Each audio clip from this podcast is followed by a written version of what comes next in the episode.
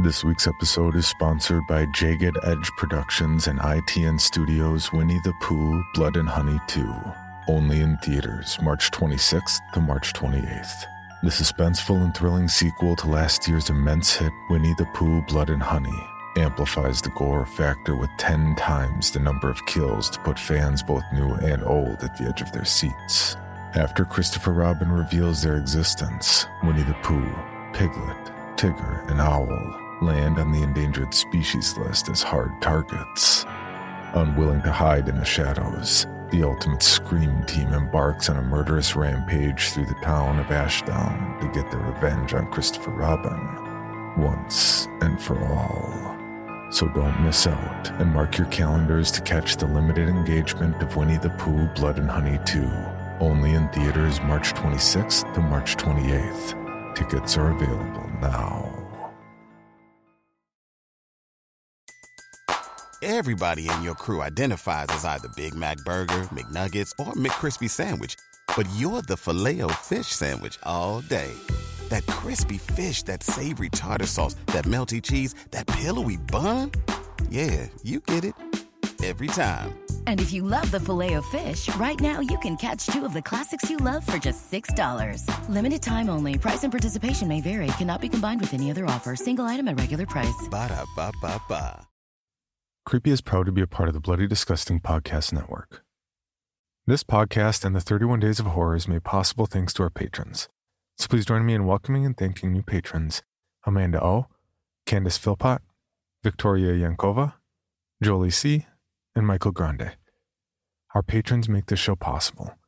That's why for all of October 2019, new patrons at the $5 and above level get, in addition to their regular rewards, the limited edition Creepy Podcast Refrigerator Magnet. To see how you can support this podcast and get rewards on top of rewards for doing so, please check out patreon.com slash creepypod.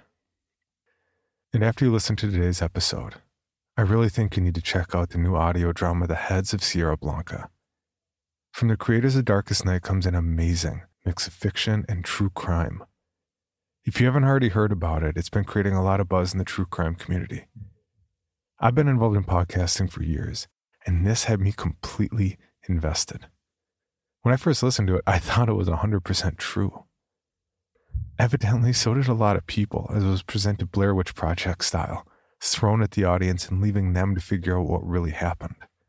The story and mixing of this audio drama are some of the best I've ever heard, and personally, I feel like we're witnessing a new wave in audio drama.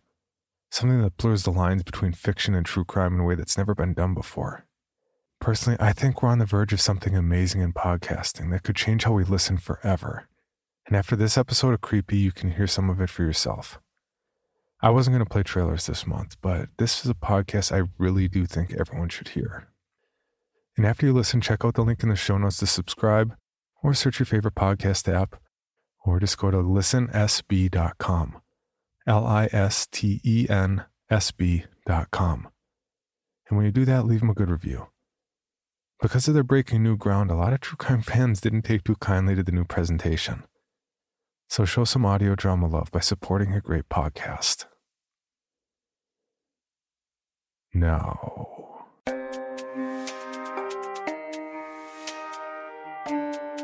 This is Creepy, a podcast dedicated to sharing the most famous, chilling, and disturbing creepypastas and urban legends in the world. Whether these stories truly happened or are simply fabrications is for you to decide.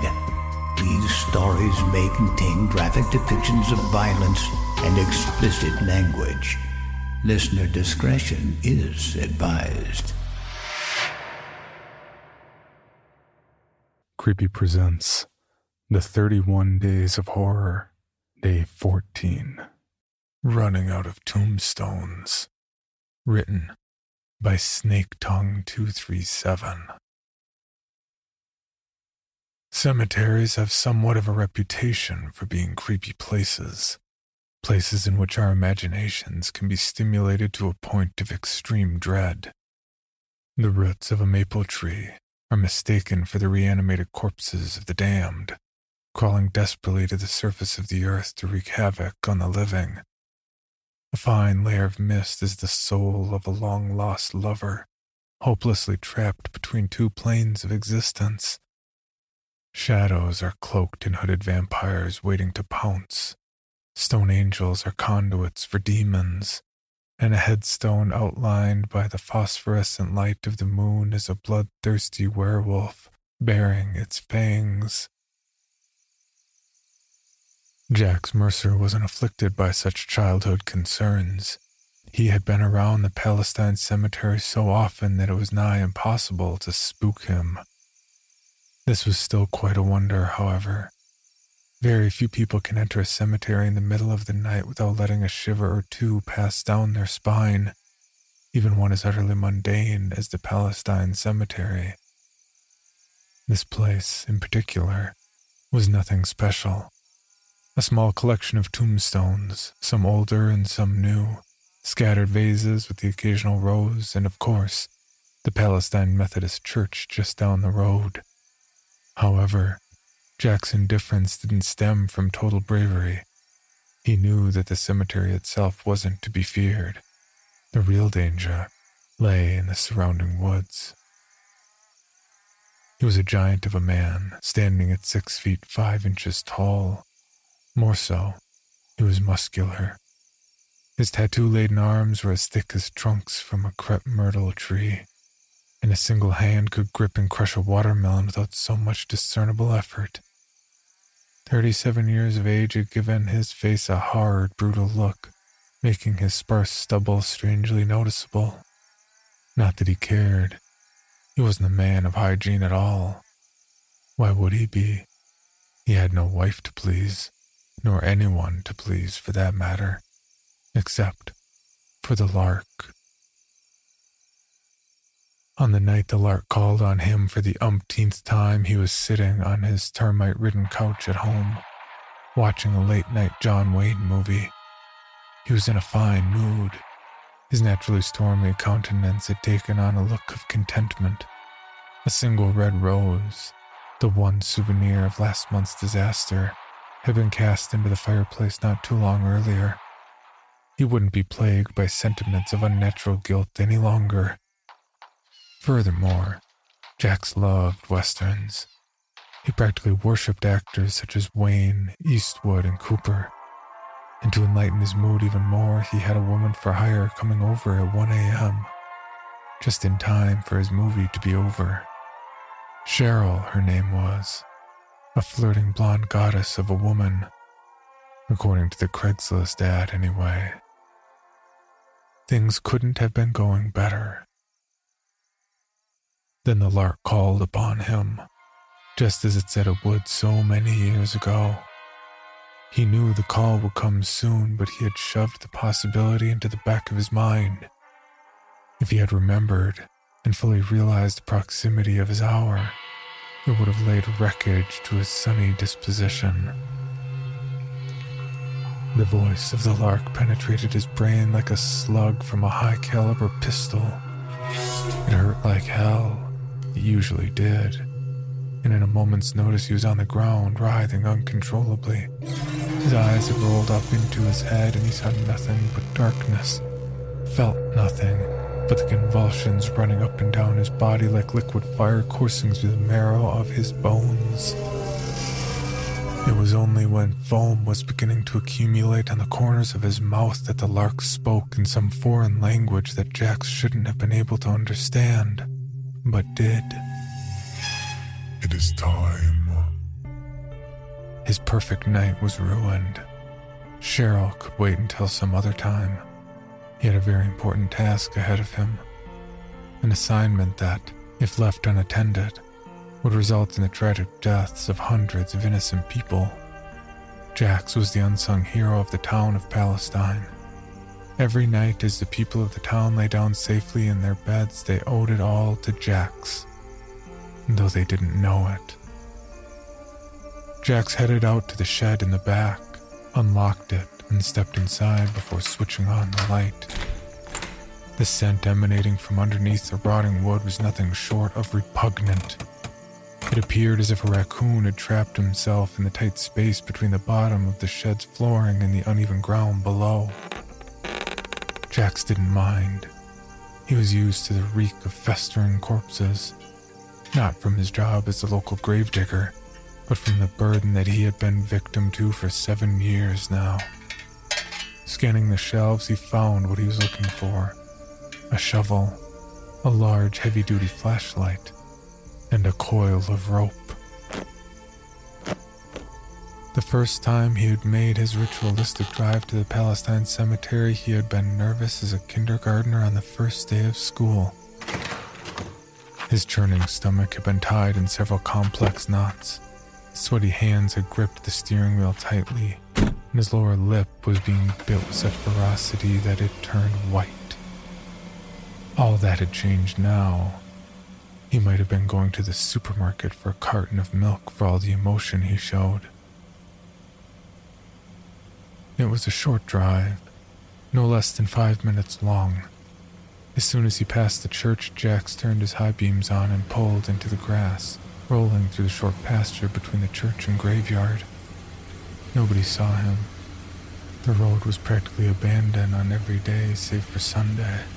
He parked his Ford pickup as close to the graveyard as he possibly could.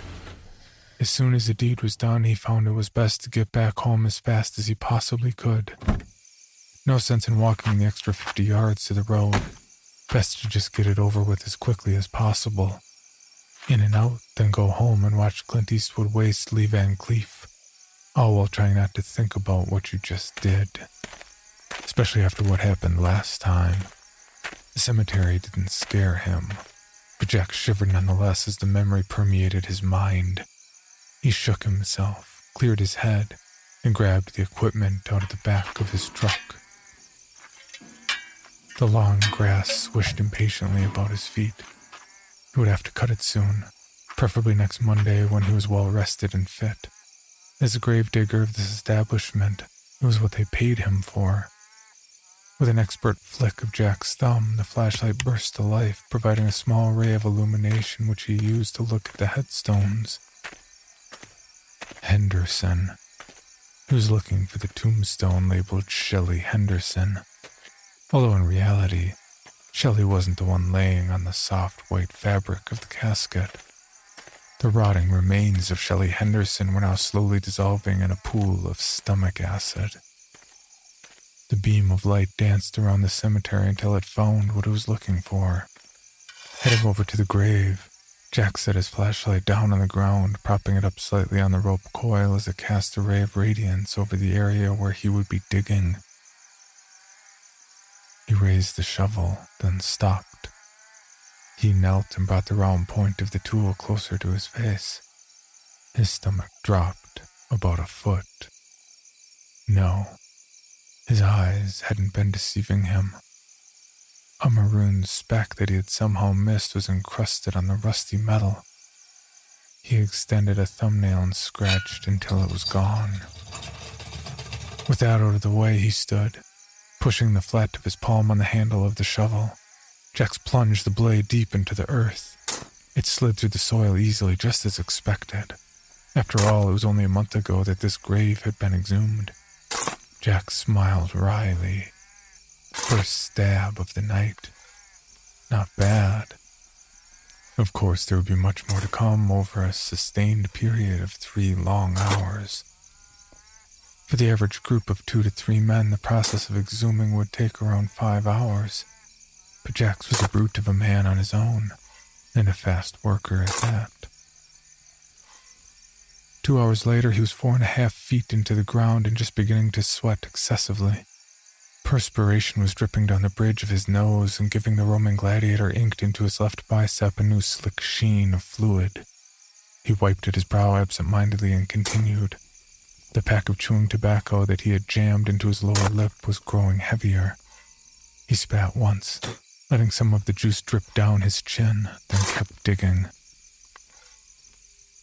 He struck the concrete of the burial vault seal no less than an hour later. Breaking it wasn't a problem. That part was done already. Within seconds, he was staring down at the black steel of the casket. He breathed in and let out a shaky breath. The hardest part of this entire operation was moments away. He had no trouble handling dead bodies, otherwise, his job would be difficult. He did, however, have trouble working up the courage to open the lid of that casket. Looking down at the face of the young boy he had murdered, that was going to be difficult. He took a moment to reminisce. It was last month, July, when he had killed the child. He hadn't wanted to, but he wasn't given much choice in the matter. On that night, an especially nasty thunderstorm was forming in the distance. The occasional flashes of heat lightning served as a natural malfunctioning lantern as he dug feverishly, beseeching the earth for the corpse of Shelley Henderson an elderly woman who had died only last month. By midnight, the storm was upon him. The blackened clouds attacked relentlessly with bullet shaped, stinging raindrops. The deep rumble of thunder shook the air. Jax could only smile to himself. The water loosened the soil, making digging far easier than it already was. In a matter of minutes, he uncovered the same black steel casket for the first time. The grave was flooding rapidly, and already his ankles were submerged in lukewarm summer rainwater. Situating one knee on the bottom portion of the casket, he slipped his fingers under the lid and flung it open, exposing the corpse within. In the beginning, he had always had to use special tools to open the caskets, but he had since discovered that he could use his own brute strength. All in all, Miss Shelley Henderson didn't look that bad after a month underground. Her mouth was turned downward in a post-mortem scowl. Her lips shriveled back to reveal dry yellow teeth. Her white hair was beginning to fall out in thick clumps. Blistered brownish yellow skin had sunken into the bones of her wrinkled face. Worst of all, her closed eyes looked strangely empty, like bare sockets with two thin layers of rotting flesh stretched across them and sloppily sewn together. Jax felt the sick, unshakable urge to find a needle and poke one eye hole. He mused that if he did, the flesh would slide apart and off her skull entirely. She had been buried in a beautiful white dress, expensive lace, no doubt. The casket itself wasn't too shabby either. Someone had spent a lot of time and money to make sure that she would rest peacefully. Jax felt a twinge of sympathy when his mother had died 15 years ago, he had taken measures much like this. He almost felt bad for disturbing Shelley's final resting place. Almost. Jack slid his hand under the corpse's shoulder. Like so many times before, the bare skin exposed at the back had stuck to the cloth of the lining. He pulled, gently, slowly. Ironically, he was always as delicate as he could with the bodies, despite the destruction that would eventually become of them. To his discontent, some of Shelley's skin peeled and left a slimy residue on the costly fabric. Oh well. Cradling her in his arms like an overgrown newborn, a gravedigger tugged Shelley out of her shell, lifted her, and benevolently set her down in the even ground above, next to his dirt pile.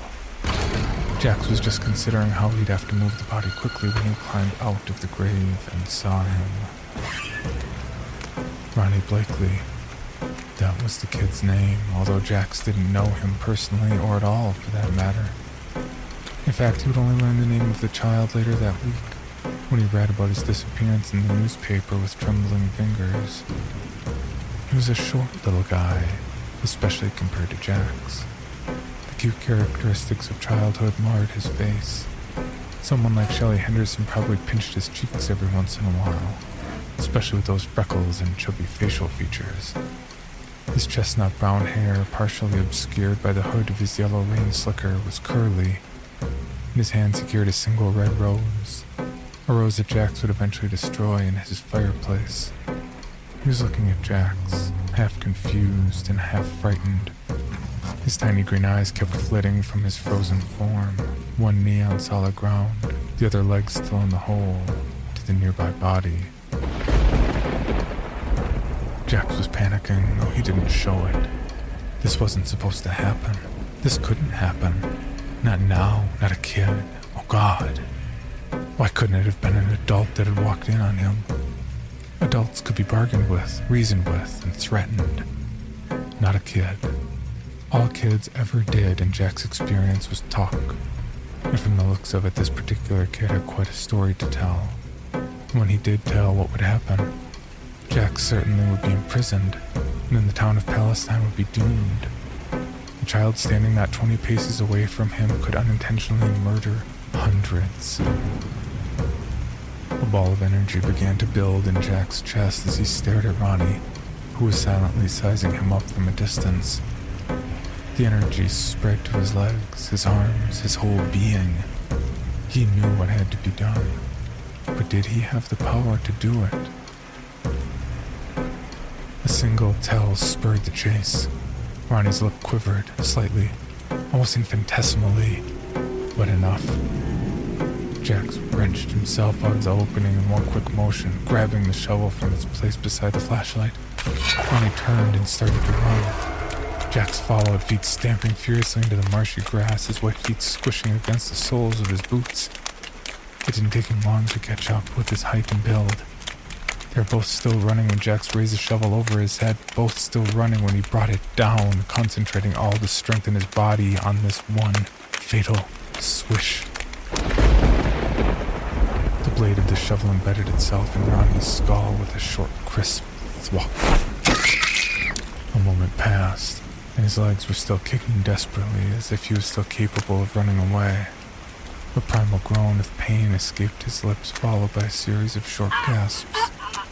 Jax was gripping the handle of the shovel so tightly that he was sure it would burst to splinters at any moment. He tasted blood. It was his own. He was biting the inside of his cheek hard. The brassy taste mingled with the remnants of tobacco. Ronnie was flailing his arms, his hands desperately reaching towards the back of his head as if to dislodge the metal from his brain. A few thin, eerie scratches were oddly noticeable through the din of rain as his minuscule fingernails scrabbled over the shovel's head. Suddenly, every bone in Jax's body felt drained. He lightly wrenched the shovel downward and it released itself from the child's head with a hiss of pressurized blood, which lightly peppered his face and arms with a veneer of warmth before the rain washed it away in rivulets that cascaded down his form and tainted the soil. He closed his eyes, only listening to the thud of the body hitting the ground. He went to his truck, got inside, and locked the door. There was a bottle of Smirnoff's in the glove compartment, man's best friend in case of crucial decisions. It took him a long time to consider his options. He could get out right now. He could run away from Palestine and never come back. But then, no. He refused to think of the destruction that response would entail. He was a good person. Truly, he was. His mother, God bless her, had raised him better than to commit such a cowardly action. There was only one option the right option. The word. The JCPenney Friends and Family Sale is back. And this week, we're passing the savings on to you. Use your extra 30% off coupon to prep your home and style your family for Easter. That's extra savings on top of our great low prices. Plus, share your coupon with everyone you know and love. It's always better when we save together. JCPenney. Make everybody count. Offer valid 311 through 317. Exclusions apply. See store or jcp.com for details. An hour and a half later, Shelley Henderson had been fed to the lark, and Ronnie was six feet underground, lying in a bed of eternal sleep. His slumber, however, would soon be broken. The lark liked fresh bodies, and he had to be running out of tombs to raid, right? That was a scary thought. Soon he would run out of graves to dig. Jax did his best to push the thought out of his mind. He had faith in his lifetime philosophy. Do what you can, while you can, and if you have a problem, wait until it presents itself instead of worrying about it. He had taken one thing from the boy a single article to preserve some sort of his innocence that was otherwise wiped off the face of the earth. the single red rose.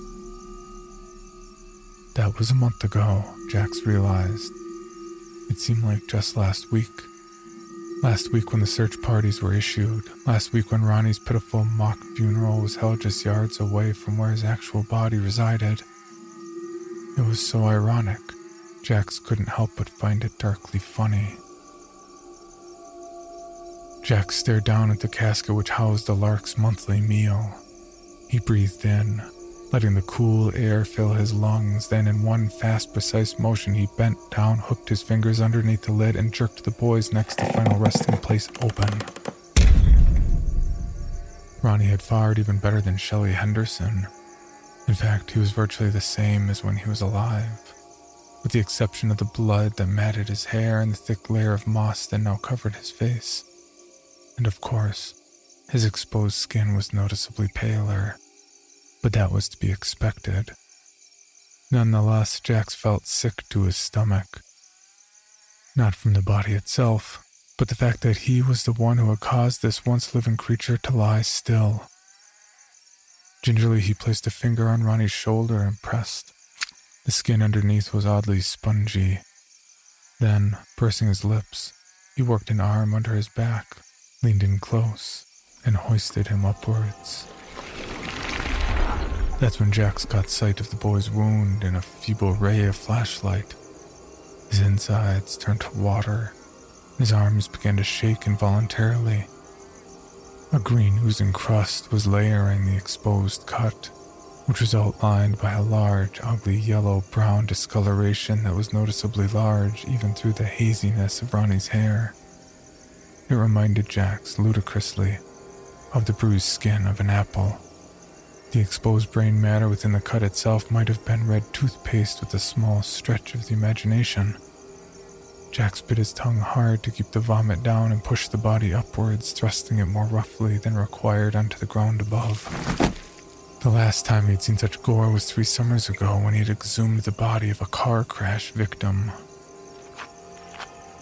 Physically, the walk into the woods was the easiest part. You just cradled the corpse like your one true love in your arms before setting out. The lark had one specific place it liked to appear, and Jax reached out less than five minutes later. He had stopped at a clearing in the forest with a deep incline that led into a huge abyss of mud and slime about 50 feet across. Jax stopped and laid the body out on the ground, in the right position for the upcoming task. He smelled the lark before he saw it. He always did. As much as he had been around the dank stench of decomposition and even bloated cadavers, the smell of the lark always managed to make him wrinkle his nose in disgust. It was ozone, combined with warm rotted eggs and a strong touch of the sewers. The ground under Jax's feet trembled slightly. He took a step back, cautious of his surroundings. One of his biggest fears was that he would accidentally tumble down into the pits. Then all would be lost in more ways than one. Then, from the chasm of filth below, a low, gentle stirring in the muck which was starting to issue a low hum as it bubbled, gently at first, then more violently as it progressed into a full gurgle, complete with the buildup of fizz near the outer rims of the pool of sludge. A single black tentacle emerged from the slime, sleek, smooth, and shiny. The reptilian rope swooshed through the air like the tail of an angered lion testing the night. Apparently, it liked what it felt because it was soon joined by more. Ten, twenty, forty. Jax couldn't keep track of their number. All of them vibrated spastically, unveiling the source of the bubbling and fizzing.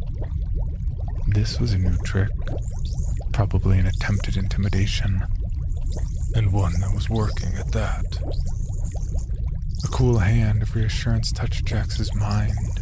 He closed his eyes and clenched his fists. It was an illusion. All an illusion created by that beast in the ground. It was that same illusion that had lured him into the woods all those years ago, forced him into that deal.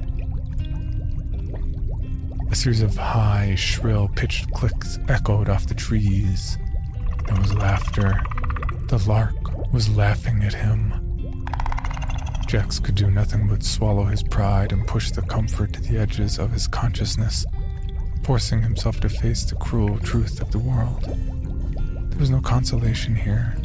He hated the lark, and the lark would destroy him without a second thought. That was all. It was several years ago when they had first met. Jax was young and naive. The lark must have known this must have been able to sense that such minds are easier to twist and pervert. Because now, he was on the low end of a high stakes deal for the rest of his years. Every month, one exhumed body for the Lark. And if the Lark didn't get what he wanted, Palestine would be raised. How fair. Bitterly, Jax spit what remained of his tobacco. A tired sense of rage was expanding in his being starting in his heart and working his way through his veins. Jax was exhausted, plain and simple. Exhausted of giving so much to people who had given him so little, exhausted of the constant boring cycle that his life had become, exhausted of knowing there was no escape. In a single romp of pathetic and doleful fury, Jax rushed forward and kicked Ronnie's body directly in the sternum, sending him tumbling down into the void, where he was encompassed by the of writhing tentacles. It looked like a thousand water moccasins were crawling over the corpse, especially in the light of the moon. Within a minute, he was gone, swallowed by tentacles and muck alike. Jax's work here was done. He turned to go. Now, about those tombstones. There were very few left in the Palestine cemetery. Jax knew that. What would he do when he ran out? Surely he could get bodies from other cemeteries. No, moving them would be too much a chore. And anyways, few cemeteries were as isolated as Palestine's. Jax thought of the shovel, how easy it had been murdering Ronnie, one swift, quick blow to the head. Could it be all too difficult to do that again? The rose was burned, ashes to ashes, dust to dust no more guilt. Yes, he could do it again. Probably several times, as a matter of fact, once the Palestine cemetery became useless to him. If he was lucky, maybe he'd even get caught.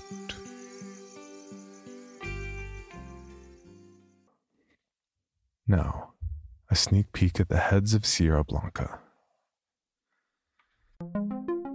It is undoubtedly one of the most dangerous places on the entire planet. Whoever did this was not your typical killer. There's something much more impersonal behind this than anything I'd ever seen in my career. Something colder. 37 year old Lorena Salas found dead in her home. The killer, believed to have drugged her, then set up an elaborate contraption around her home, which ended in her decapitation. This is The Heads of Sierra Blanca. Welcome to The Heads of Sierra Blanca. My name is Monica Rodriguez. And I'm Magdalena Salas, but you can call me Lena. I'm a former El Paso County police detective and a current private investigator with over 20 years' experience in the field. I've known Monica for half my life. She's been a close friend of mine and my family's for as long as I can remember. When Lena's aunt, Lorena, first moved to Sierra Blanca, we were best friends. I might even go as far as saying we were inseparable. That being said, Monica and I came together to make this podcast because we both wanted to reinvestigate a case that changed our lives forever. The Rubdek murders. For those of you that don't know, the Rube in Rubdek stands for Rube Goldberg machine. A Rube Goldberg machine is a device that performs a simple task in a complicated way, like a ball rolls and hits into some dominoes, which then knocks over a vase and usually at the end of this sequence it performs an important task, such as turning the page in a newspaper. The killer would construct a similar device, except his climactic ending involved the decapitation of his victims. That's the deck. To understand the crimes, it is important to have some general knowledge of the history of the region. Before I moved two hours north to Sierra Blanca, I grew up fearing for my life. This wasn't just because a killer could show up at my doorstep at any time, but because if they did, no one would even care. That was just life in Ciudad Juarez. It is undoubtedly one of the most dangerous places on the entire planet, plagued by drug warfare and the mysterious violent deaths of hundreds of women and girls since the early 90s. Ciudad Juarez sits just across the border from the US city of El Paso, Texas. Amongst the thousands killed overall, well over 300 women and young girls have died since 1993, with local groups believing the real numbers to be far, far higher. The cause, the drug trade, but also sex slavery, even satanic rituals. There have been many federal and state investigations, but still the authorities seem unable to identify most of the killers or even establish strong motives. These were independent women, mostly abducted on their way to work, like your mom. My mother was the sole provider of our family and labored away at the same maquiladoras as so many of these victims. When I talk about this, I talk about economic violence. A lot of them work in uh, transnational corporations that are along the border. They're paid very low wages, and, and all of these jobs are predominantly held by women. They're making maybe $80 a week, and it also relates to, to the sex trade. It was also pretty clear who was behind most of this. This is what journalist Johann Hari had to say about it on the Joe Rogan experience. He's most well known for his book covering the war on drugs called Chasing the Scream. If you're a member of the Zetas at that time in Juarez, it's different now because another drug gang has displaced them, you own the state, right? Um, you have, if, if they control 70% of the economy, you have more money than the government right? So the police worked for them when I went to go into be Rosario. He said, when I would go and murder people, the police would, would come with me. They would dispose of the body, right? I remember. Jesus Christ. And what year are we talking about? This is like six years ago. So my mom, my aunt, and I packed up and left. 15 years ago, we came across the border to build a new life in Sierra Blanca. I was 10 years old, and although it was only 80 miles from Juarez, it felt like a different planet. Life seemed peaceful in a way it never had before. Here, tumbleweeds outnumbered people a thousand to one, and there are only two restaurants in town. Hell, Sierra Blanca is so small, there isn't even a grocery store. For many years, Sierra Blanca's most infamous instance of crime was this.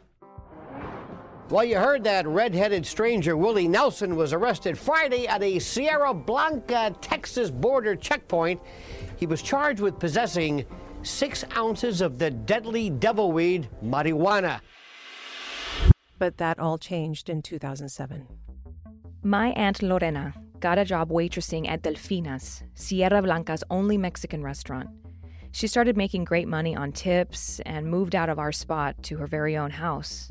For her, that was everything. And as a family, we were excited to celebrate it. On the night of March 26th, Tia was supposed to come over for dinner. Mom and I made homemade tortillas, chilaquiles, the works. After waiting an hour, we called her and it went straight to voicemail. At that point, it didn't seem all that strange. No alarm bells were ringing. We called again an hour later. Still nothing. We waited by the phone, but something didn't feel right. It wasn't like Tia to just blow off her own family. We just knew something had happened. So Mom and I decided to stop by her house and make sure she was okay. But she wasn't. This just in Sierra Blanca, Texas. 37 year old Lorena Salas found dead in her home in the late hours of the evening. The killer, believed to have drugged her, then set up an elaborate contraption around her home, which ended in her decapitation. The perpetrator also appears to have been live streaming the entire chain of events. The Hudspeth County Sheriff's Department examining the footage as we speak. We are working diligently on behalf of Hudspeth County and the Salas family to find justice for this heinous crime. We have no additional comment at this time. I couldn't believe it. The whole event was unconscionable.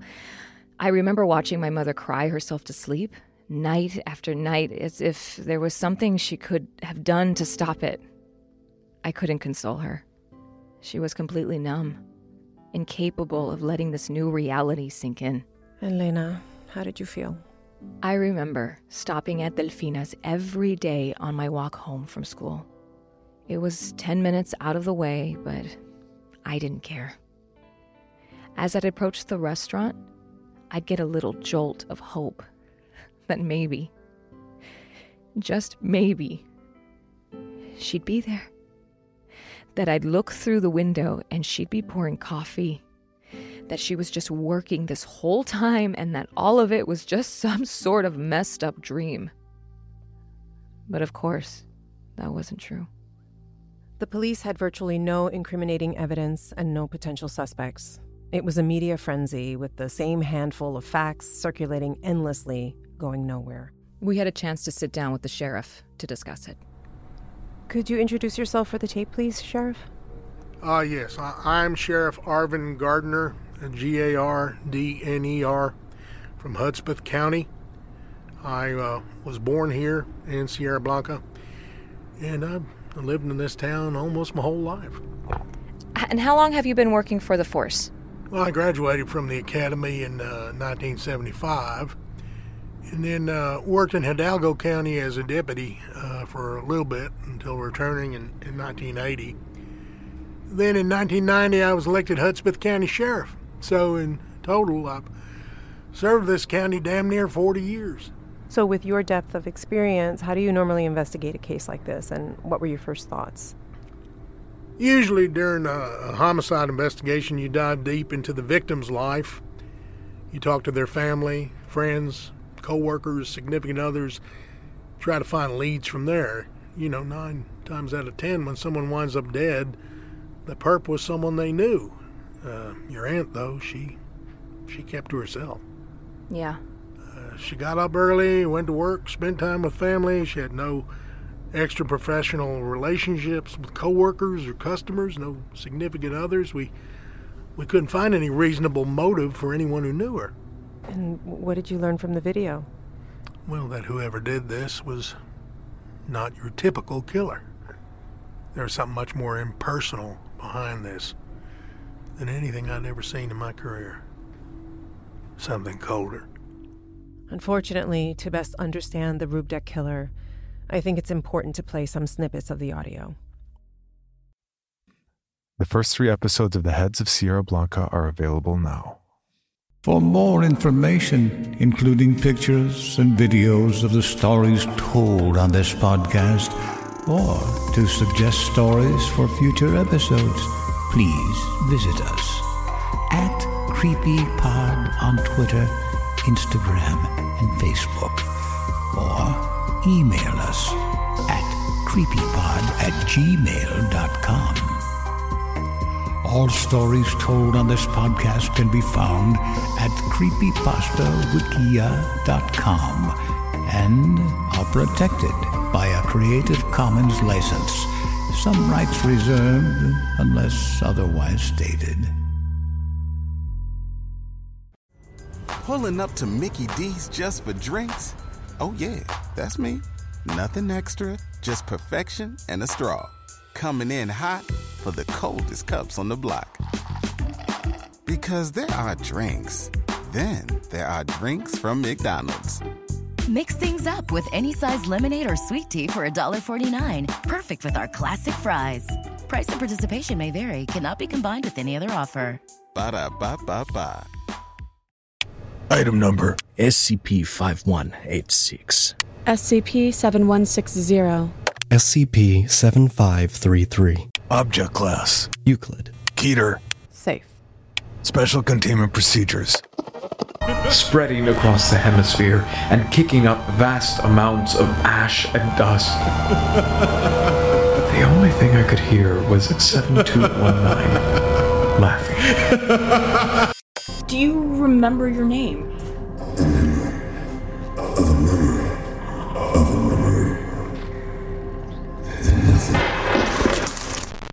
Counseling.